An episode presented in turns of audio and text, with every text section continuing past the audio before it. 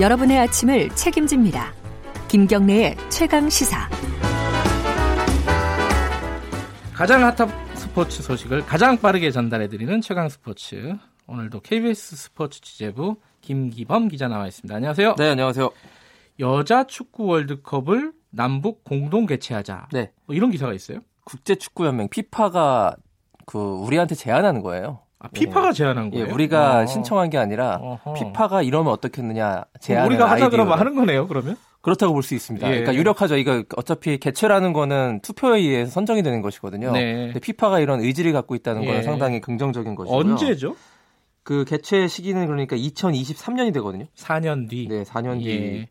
여자 축구 월드컵을 남북한 공동 개최하는 것이 어떻겠느냐. 음, 국제 축구 연맹 피파의 아- 인판티노 회장이 네. 대한 축구 협회장에게 그 일단 공식 제안한 것은 아니고 예. 이렇게 이야기를 했습니다. 그 한 모임 자리에서 예.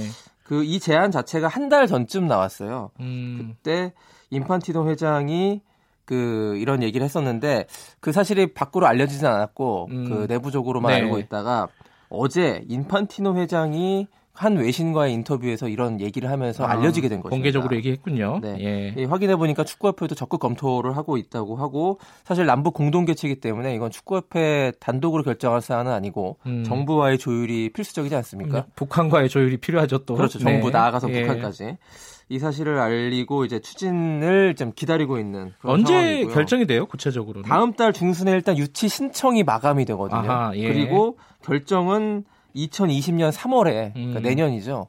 최종 결정이 어떤 나라가 유치하게 될지 결- 최종 결정이 되는 것입니다. 뭐 지금 상황에서는 우리 정부는 당연히 뭐 반기고 있는 입장 아닐까 싶어요. 일단 정부 입장은 문체부 입장은 긍정적으로 검토하겠다고 어제 예. 공식적으로 입장을 밝혔고요. 예.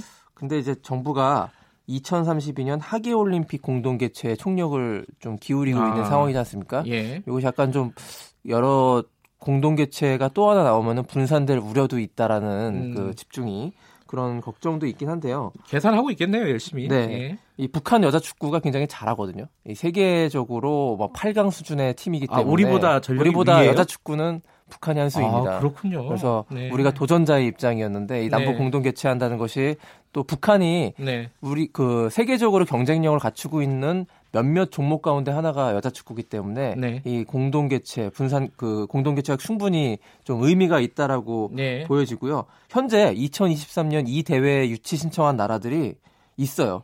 호주, 콜롬비아, 일본, 남아공 이런 팀들이 음. 이런 국가들이 네. 그 유치 신청했기 때문에 우리도 경쟁을 해야 되지만 피파 회장이 한번 2023년에 공동 개최하는 것이 어떻겠냐라는 의향까지 물어봤는데 우리가 결심만 한다면 상당히 유리한 국면이라고 볼 수 있겠습니다. 알겠습니다.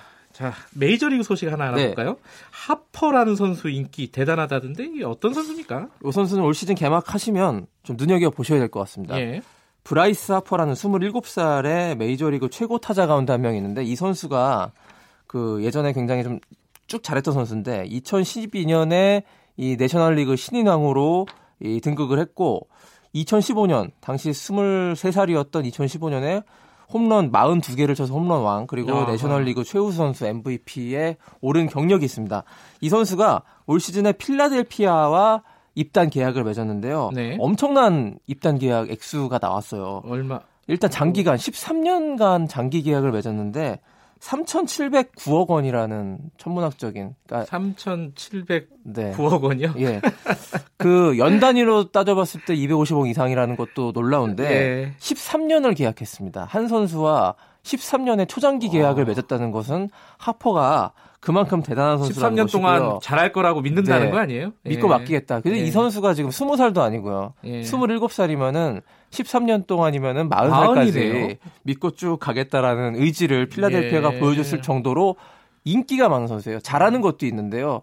이 선수와 계약을 하면 필라델피아의 흥행이 보증되는 음. 그런 정도의 수준입니다.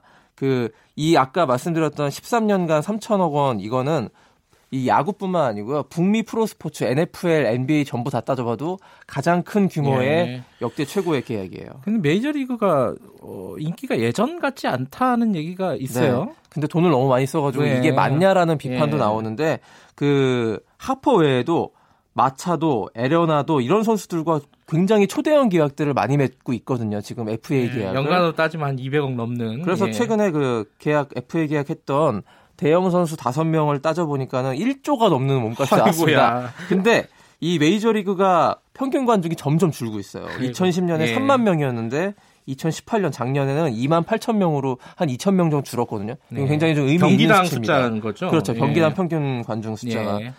이 인기가 알겠습니다. 떨어지는 원인이 경기 시간이 너무 길다거든요. 예. 요래서 젊은 층들이 외면하고 있다. 요거 짧게 해결해야 하시기 됩니다. 바라겠습니다. 네. 예, 고맙습니다. 예. KBS 스포츠 취재부 김기범 기자였습니다. 최강 시사 1부는 여기까지 하고요. 2부에서는 홍영표 더불어민주당 원내대표 만납니다. 잠시 후에 뵙겠습니다.